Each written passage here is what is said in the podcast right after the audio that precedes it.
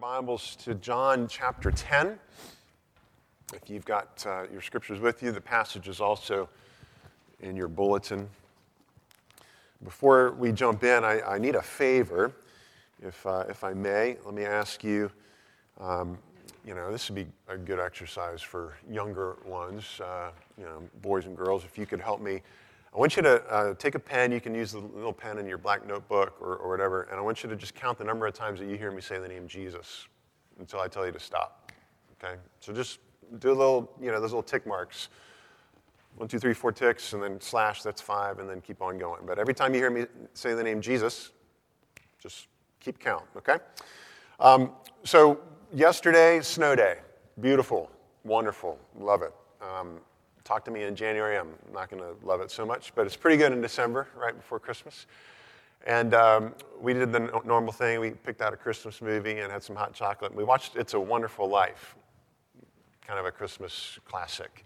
Uh, wonderful movie, and it reminds us of that, kind of that, that pull how we all want a wonderful life. I don't think that's a stretch uh, to suggest that that's the case, that we all sort of want abundance, we want blessing, we want um, beauty, and we crave this. We long for deliverance uh, from the curse that's around us. Uh, everyone's trying to make sense of their lives, everyone's looking for a better life.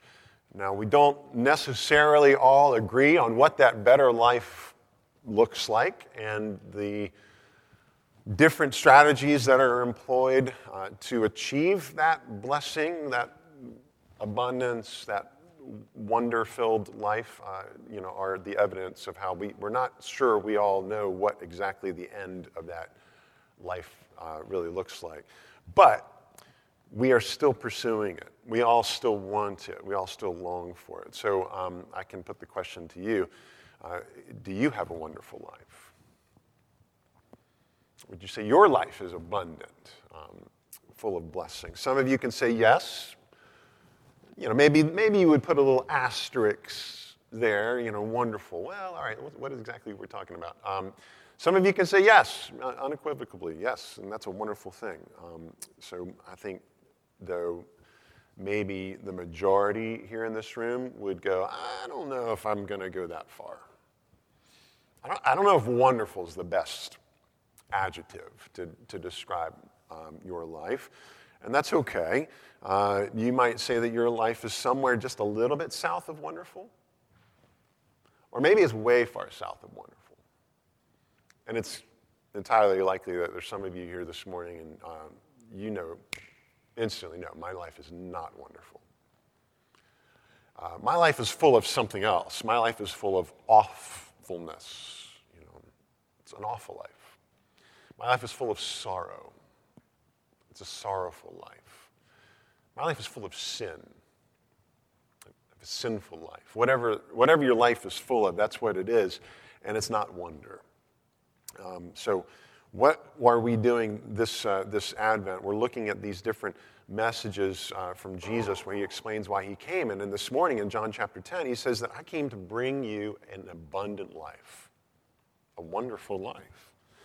And that's pretty shocking. Uh, so let's, let's stand in honor of God's word and figure out what exactly is he talking about? What does he mean when he says that he came that we might have life and have it abundantly? I'm going to begin in verse 7 and read through verse 11 of chapter 10. So Jesus again said to them, Truly, truly, I say to you, I am the door of the sheep. All who came before me are thieves and robbers but the sheep did not listen to them. I am the door. If anyone enters by me, he will be saved and will go in and out and find pasture. The thief comes only to steal and kill and destroy. I came that they may have life and have it abundantly. I am the good shepherd. The good shepherd lays down his life for the sheep. Let me pray for us. Father, would you bless the reading and hearing and receiving of your word? Thank you for what you reveal to us about why you came and how we can, can experience the blessings that come uh, through your advent And we pray that we would also uh, look forward to the blessings that are coming when you come again. We pray this in Jesus' name. Amen. Please be seated. so there, there you see it in verse 10. The thief comes only to steal and kill and destroy. I came that they may have life and have it abundantly. So, again, do you, do you have a wonderful life? Is it an abundant life? If, if not, why not? Why not? Uh, if you're cautious about an enthusiastic yes, my life is wonderful, if you're kind of going, I need to qualify that. Why? I'll, I'll, suggest two reasons. One is, first reason is, well, is God holding out on you? Is God promising a, a wonderful, abundant life to everybody and anybody, or is this sort of something that He reserves for only a few? Uh, and that does not happen to include you right now. Is that what's going on? Is God holding out on you? Or if that's not what's happening, if that's why you're, you can't give an enthusiastic yes to, yeah, I have an abundant life, maybe our sense of wonderful has gotten warped. Maybe the problem isn't with the promise, maybe the pro- problem is with our interpretation, our expectation. Maybe we've gotten a little bit sideways in how we should understand what Jesus means by an abundant life. So, if that's the case, our sense of what's wonderful is warped. And, and, if, and if the problem is us, then that's actually good news because that can be fixed. That's something that you and I can adjust. And, you know, it's kind of the best bad news you've ever heard. Your sense of wonderful is warped. And you can change that. Let's talk about how Jesus is describing this abundant life. He says, I'm the door. He talks about thieves and robbers, and there's an enemy at work. Uh, and then he goes on to talk about this kind of life that he came to bring to us. But let's look at his claims about himself. He says, I'm the door. You need to enter by me. Uh, other translations, uh, like the NIV, um, use the language of a gate, you know. But um, there's all kinds of commentary about Eastern, uh, ancient Near Eastern uh, shepherding practices and you know, how you corral the sheep and hem them in at night and how you keep them secure and what that gate is actually about. Um, so we don't need to go into all of that. I think it's just pretty simple to say that verse 9 says uh, Jesus is talking about how I'm the door. And if anyone enters by me, he will be saved. And so when Jesus is describing this dynamic of access, he's sharing with us how abundant life is achieved through Jesus. That he gives us access to the Father. That abundant life has something to do with access to the Father. Um, later on in John's Gospel, Jesus says, I'm the way and the truth and the life. And no one comes to the Father except through me. Jesus gives us access to the Father. He's the gate, the door to the Father's presence. Uh, this is not Jesus uh, uh, inventing this imagery. He's borrowing from Psalm 118. He was a, um, you know, raised by Joseph and Mary, went to the synagogue, went to the temple, you know, learned the Torah, learned the writings, um, and, and heard the Psalms. And so Psalm 118 uh, says this Open to me the gates of righteousness, that I may enter through them and give thanks to the Lord. I want to, I want to go through the gates into the presence of God. This is the gate of the Lord. The righteous shall enter through it. Do you hear that? The way to get through the gate is to qualify as a righteous person. And I thank you that I have that you have answered me and have become my salvation. The stone that the builders rejected has become the cornerstone. That's Psalm 118 talking about this gate, talking about how righteous will get to go through that gate.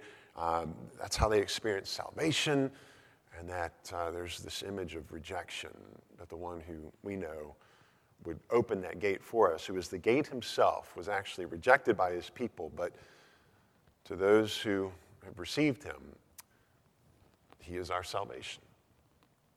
So the only, only the righteous are permitted access into God's presence. Only the righteous get to go through the gate. Only the righteous qualify. Do you qualify? Are you a righteous person? Are you a righteous man or woman, boy or girl? How do you, how do you know that you can get into God's presence? Well, Jesus is our qualifier. He qualifies us. He blesses us. He makes us righteous. Um, and um, Peter, uh, 1 Peter uh, 3, he says that, that Jesus did something remarkable for us to qualify us and to make us uh, acceptable to go through that gate. He paid the toll, as it were, so that we can have access to God. Christ also suffered once for our sins, the righteous, Jesus, the righteous one, for the unrighteous ones. The righteous for the unrighteous to bring you to God. That's what Jesus was doing on the cross.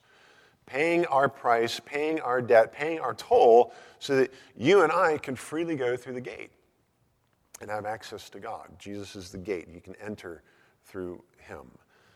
And Jesus is the one who gives us access to pasture. He gives us access to God.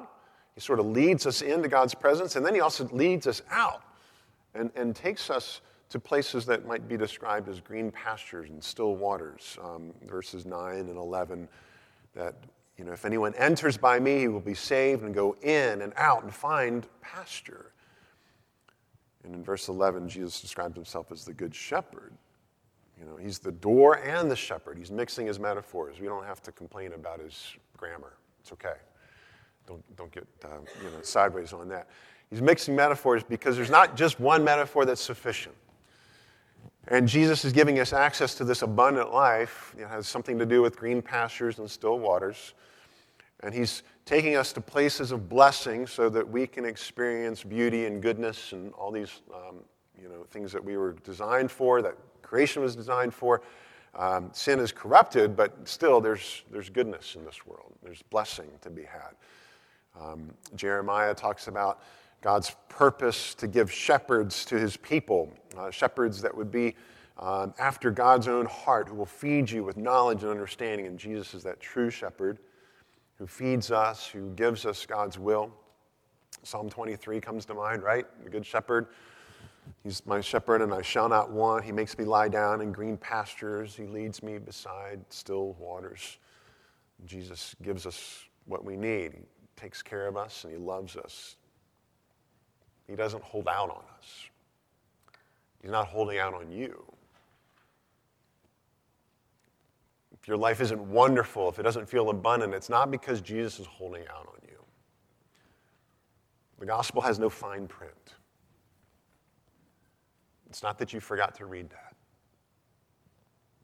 So let's figure out what's, what, let's, let's talk some more about what's going on with abundant life. Um, Jesus is the gate, He's the door, and He gives us access to God. Why does He give us access to God? We've talked about how we can be made righteous and we can go into God's presence. Um, we've talked about how He leads us to still waters and green pastures.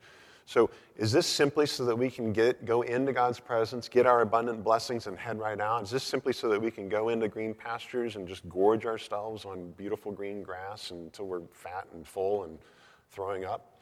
Is that the purpose for these blessings? Or is there something more? Is there something deeper going on? What, what if Jesus came to help you and I actually get to know God? What if having access to God had something to do with actually being in relationship with God? What if having access to green pastures and still waters had something to do with actually experiencing the goodness of God, the one who gives us these gifts? Jesus said in John 17, hey, this is what eternal life is all about. That they may know you, the only true God, and Jesus Christ whom you have sent. So that what's, what's important here is having access to God is not simply so that we can have our sins forgiven. That's important, absolutely. But that is a means to an end. We get our sins forgiven so that we can have a relationship with God, so that we can experience friendship with God, so that we can experience the love of God. And again, this isn't new. The Old Testament was telling us this as well. Deuteronomy, you know, the Shema, the, thing that God's people were hearing over and over and over again Hear, O Israel, the Lord our God, the Lord is one. You shall love the Lord your God with all your heart and soul and mind and strength. It's about loving God, being in relationship with Him. That's why we get access to Him. That's why our sins are forgiven. That's why we're made righteous through the blood of Jesus, so that we can experience and live a relationship of, of love with our Creator, our Redeemer, our Provider, our Shepherd. So we can have friendship with God. This is how Richard Lovelace puts it. The goal of authentic spirituality is a life which escapes from the closed circle of spiritual self indulgence or even self improvement. You know, that's not a bad thing, but that's not the end game. We do want to become better people, but that's just using religion for selfish gains rather than a relationship with God. To become absorbed in the love of God and other persons. This is the substance of real spirituality. It's love. It is not our love, but God's love that moves into our consciousness, warmly affirming that He values and cares for us with infinite concern. But His love also sweeps us away from self preoccupation into a delight in His unlimited beauty and transcendent glory. And Jesus is the gate, the good shepherd, giving us access to God so that we can experience his goodness and his glory and worship him and love him and receive love from him. That's why. And is that what your Christianity is about? Is that what my Christianity is about? Jesus is not holding out on us. Jesus is not promising abundance to somebody else besides you. Do you believe that? He's not holding out on you. There's no fine print. His abundant life is available to each of us. The question is do we have it? Have we received it? Do we understand it? John said that I've written these things to you that you may, you may believe that Jesus is the Christ, the Son of God, and that by believing you may have life in his name. Do you have life in his name? Are you experiencing and getting in on that abundant life? I'm not here to make it sound like you've got to have it perfect. You can't, not this side of heaven. But there should be something something that we can describe as abundant, as wonderful about our relationship with Jesus, right? He's not holding out on us. So if we're missing on something, if, if, if we're, if we're kind of going, I don't know about wonderful, I don't know about abundant, then maybe, maybe our sense of wonderful has gotten warped, right? Maybe we were missing out a little bit. Um, and, and Jesus talks about those who came to steal and kill and destroy. I'm going to pause right here and just um, get back to that little count that I asked you to help me with. Has anybody been keeping count or have I lost you? Anybody? Anybody got a number? What, what, how many times have I said Jesus? 28. 28 times? That's not bad. What have I been yammering on here for 15 minutes? 28 times in 15 minutes. I had no idea. How many times did you get? 27. All right, you guys can arm wrestle for who is right. We're going to go with 27, 8 ish. Did you get a different? Yes, 28. Thank you, guys. All right, well, put, hold, hold that number in your head. Um, I guess I'm about 15 minutes in here or something. Uh, 28 times. so, Jesus, you can stop counting. Don't worry. Thank you for your help. Um, in verse 8, Jesus is talking about thieves and robbers. Verse 10, he talks about how the thief comes only to steal and kill and destroy, right? So there's enemies. Um, those who are contrary and opposed to the abundant life that Jesus is providing us. And they're, they're Jesus is referring to the Pharisees. Um, they're opposed to his message, and there are others who are distorting the message and, you know, we're, um, misquoting Jesus or taking everything out of context. And these are the ones who are even so, so opposed to Jesus that they want to kill him. And what's crazy is in the Gospel of John, you see that they're not only planning to kill him, you see um, that in John chapter 11, just in the very next chapter, verse 53, um, how John says that from that day on, the Pharisees made plans to put Jesus to death. Why? Because he raised Lazarus from the dead. But they didn't stop there. They're so committed to, to steal and kill and destroy that in John 12, we read about how the chief priests made plans to put Lazarus to death as well. How's that for a hardened heart. We're going to kill Jesus. We're going to re kill the guy that Jesus raised from the dead. The thief comes only to steal and kill and destroy. Jesus warns us against these people. And you can go to many, many places in the world, sadly, in the world today, where people still delight to kill Jesus' followers. And there's persecution that's rampant around the world. It's always been the case. For 2,000 years, people have wanted to kill those who have followed Jesus because they're opposed to Jesus. And they're opposed to the abundant life that he offers us.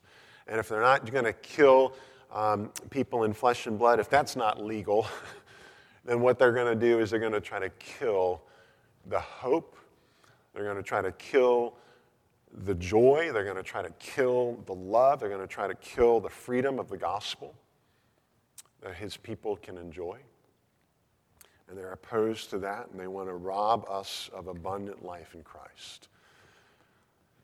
These are those who Jesus is warning us, warning us against, and yet he reassures us in verse 8 that all who came before me, though they be thieves and robbers, the sheep, they won't listen to them. Real sheep are going to recognize that's a false voice. I know my shepherd's voice. I'm going to follow my shepherd. He's my true God. So let me ask you who are you listening to? What, what voice is shaping your idea, your understanding of what abundant life is about.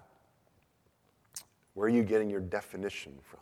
Um, I'm gonna, I'm just gonna, I'm gonna call somebody out right now, and I, you know I don't do this normally, but there are times in the Bible Paul calls out this person or that person. Jesus would call out, you know, this Pharisee or this group or that or. Uh, and this might surprise some of you. But I saw this in, um, we were in Costco on Friday, I guess it was. I don't remember what we were doing. But I saw this on the book stand. You guys know who this guy is? Joel Osteen, right? I'm not going to ask for a show of hands how many of you are listening to his podcast. Maybe you are. And I'm not saying that everything that comes out of his mouth is awful, but let me tell you what, there's a lot that doesn't come out of his mouth, and that's the problem. Joel Osteen, I, I got this um, cover got my attention because it's called what? An abundant life. Hey, I'm preaching on that on Sunday. What's, what's Joel Osteen got to say about an abundant life? He's got a lot to say about an abundant life. And everything he has to say about an abundant life has to do with this life and this life only.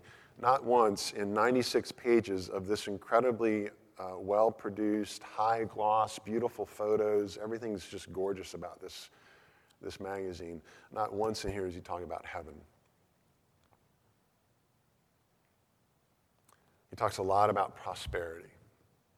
He talks a lot about what you know life should like, look like. Um, for instance, let me, let me begin on page 42. Um, he talks about the difference between your skinny goat mentality or your fatted calf mentality. And this is your problem. You've got a skinny goat mentality. he says, I received a letter from a young couple. They had both been raised in low income families, and all they saw modeled growing up was lack and struggle, can't get ahead. Their families had accepted it, but not this couple. They had been coming to Lakewood, that's Joel Osteen's megachurch. Um, they had been coming to Lakewood and didn't have a not enough mentality. They had an abundant mentality. They knew God had a promised land in store for them. They took a step of faith, and on very average incomes, they decided to build their own house. And they didn't take out a loan. And whenever they had extra funds, they would buy the materials and hire the contractors, and a couple of years later, they moved into a beautiful house in a nice neighborhood, all debt free. It was as though God had multiplied their funds. And not long ago, they sold that house for twice what they had put into it. And the lady wrote, We never dreamed we would be blessed like we are today. She went on to say, My great grandparents and my grandparents always told me that if I had beans and rice, that was good enough. But I always knew one day I would have steak. And you're asking yourself, Where's my steak? I want steak. Osteen puts it this way the abundant mentality. When you do that, when you have this abundant mentality, you're going to draw in like a magnet what already has your name on it. There's healing with your name on it. And if you're single, there's a spouse with your name on him or her. If you're believing to have a child, there's a baby with your name on him or her. God has already chosen them to be yours. There's a, a business with your name on it. There's a number one movie with your name on it. There's an invention that will touch the world with your name on it. There's a lot in here just like that. 96 pages in this booklet, only seven of 96 pages even has the name Jesus printed on it. Seven pages. You've heard Jesus how many times in the first 15 minutes of this sermon? Uh, you only hear the, the title Christ three times in this whole magazine. And it's, and it's this kind of teaching that is why we are all walking around going, Where's my abundant life? Because we've bought into this mentality that eternal life is today and I have to have it now, and abundant life and a wonderful life is under my tree. Or abundant life and a wonderful life is is what the world offers me. If I could have a perfect body, if I could have perfect health, if I could have lots of money, if I could have a, a spouse, if I could have a loving spouse, if I could have lots of power and control, or if I could have lots and lots of toys, you know, you, you name it, you fill in the blank. And that's what abundant life looks like. And that's what we think Jesus is promising. And I don't have that. And so therefore, God must be holding out on me. Is that really what Jesus is promising us? Or are there thieves and robbers that we're listening to? And are they distorting our view of what's wonderful? Is it warped? It is a wonderful life that Jesus promises us. It's not perfect pastures, though, at least not yet. We've got to get in in our minds that, yeah, there's green pastures, but there's weeds to watch out for, and we're going to have arid places that we're going to have to wander through in order to get to those green pastures. Christianity is not what most people think. Sometimes we get the impression that once you start following Jesus, all your problems are supposed to go away.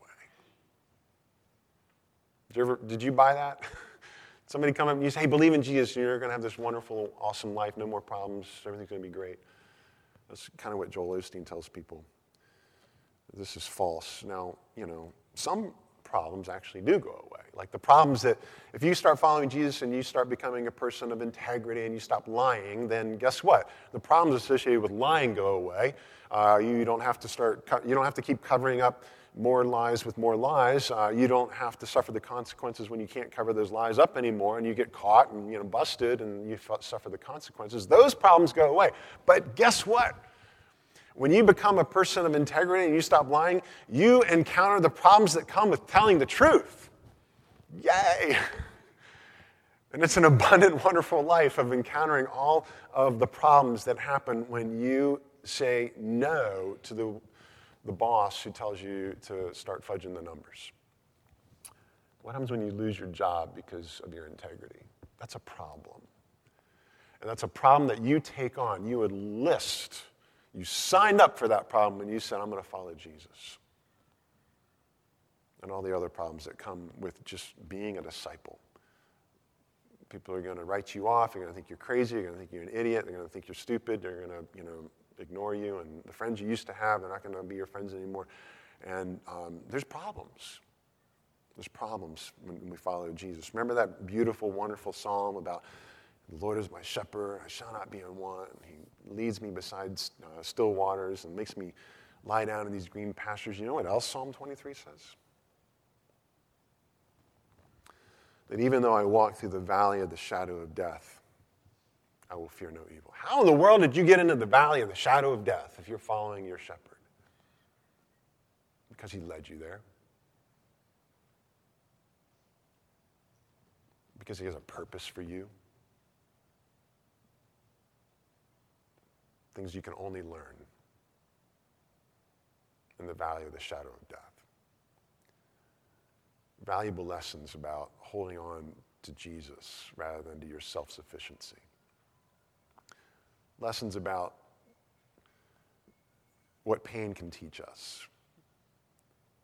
When Jesus is, is, is, is shaving off those rough edges and when he's weeding out the, the junk in your heart, robbing you of those idols that we, we bow down to. And only pain can teach us that. If you're in pain, let me ask you don't waste it.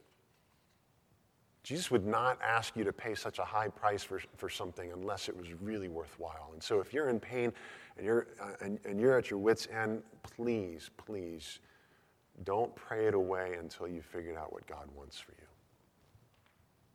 It means that much to Him for you to learn what He's teaching you.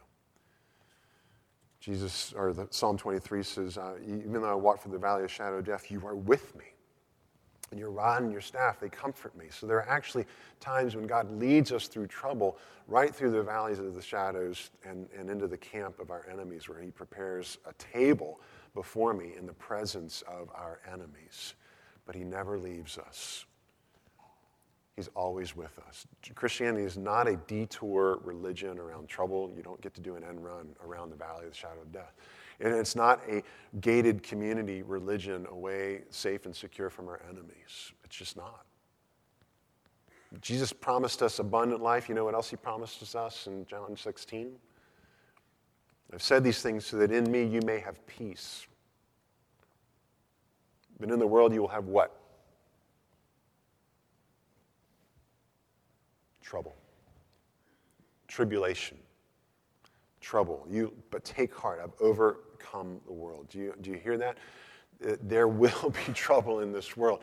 Yes, he leads us to green pastures, but there, there, there, there's still going to be trouble.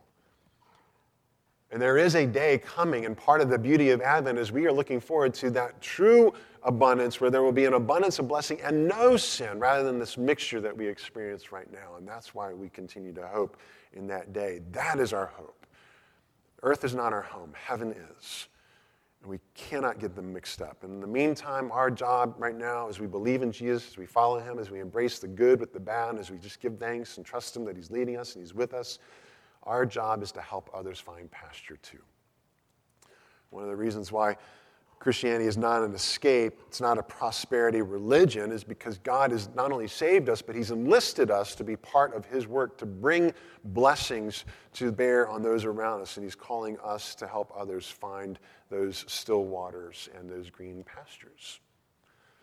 George Bailey wanted more than anything to get out of Bedford Falls, this little ramshackle community. He thought it was small town, provincial, and didn't want anything to do with it. You know, he wanted to go away and travel. He wanted to go to college. He wanted to get his engineering degree. He wanted to build bridges and he wanted to build cities and he wanted to do big things, great things. And every time he had his ticket out of Bedford Falls, something would happen. Some circumstance would come up that would force him to make a decision. Do I selfishly go and follow my dreams, or do I selflessly stay and serve and help these people provide, uh, and provide for them housing and, and bless this community and help build people up. And every single time he chose to serve and to bless people rather than to serve himself. We can't get it out of our head that life is found in this world, but instead, you know, like George Bailey, we are trying to, we have to recognize where is the abundant life that God has for us. You know, the, the movie, God, God sends Clarence the angel to teach George a lesson about what really is an abundant, wonderful life. Is it about travel and big things, or is it about faithfulness and relationships and small things? Is it about serving yourself, or is it about serving others? If you're a Christian, then you've signed on to follow Jesus. And following Jesus includes some wonderful blessings of comfort and joy, but we don't escape. We don't follow him to escape pain and hardship. Jesus didn't.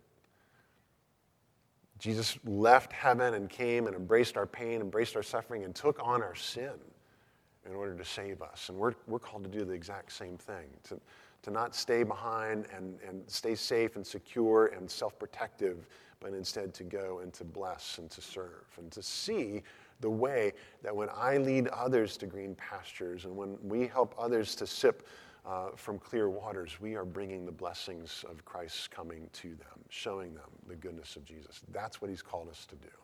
And it's not safe. It's just not safe.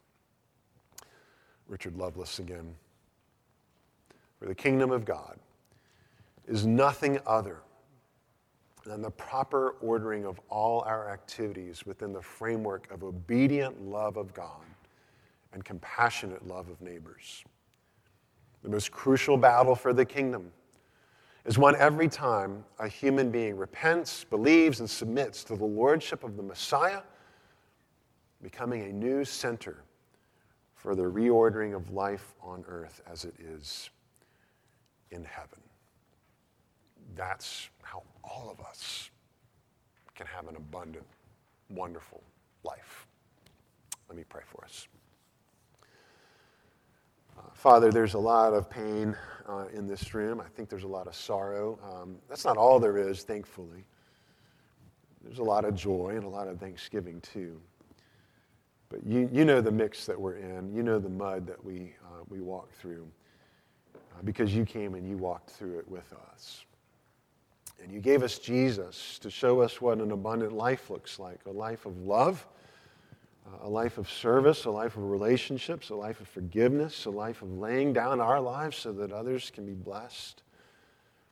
Lord, would you pour into our hearts more and more of your love? Would you fill us with all the fullness of God? Would you show us and teach us what is the height and width and length and depth of the love of God? Would you amaze us and would you fill us and would you show us indeed Jesus is not holding out on us and that we can have a wonderful life by believing in him? Fill us in the places where we feel empty. Be with us in the places that feel like the valley of the shadow of death. Lord, heal what is broken in us. Teach us what we need to learn from our pain and get glory as we seek to do your will and to see your kingdom come as it's done uh, on earth as it is in heaven. We pray in his name.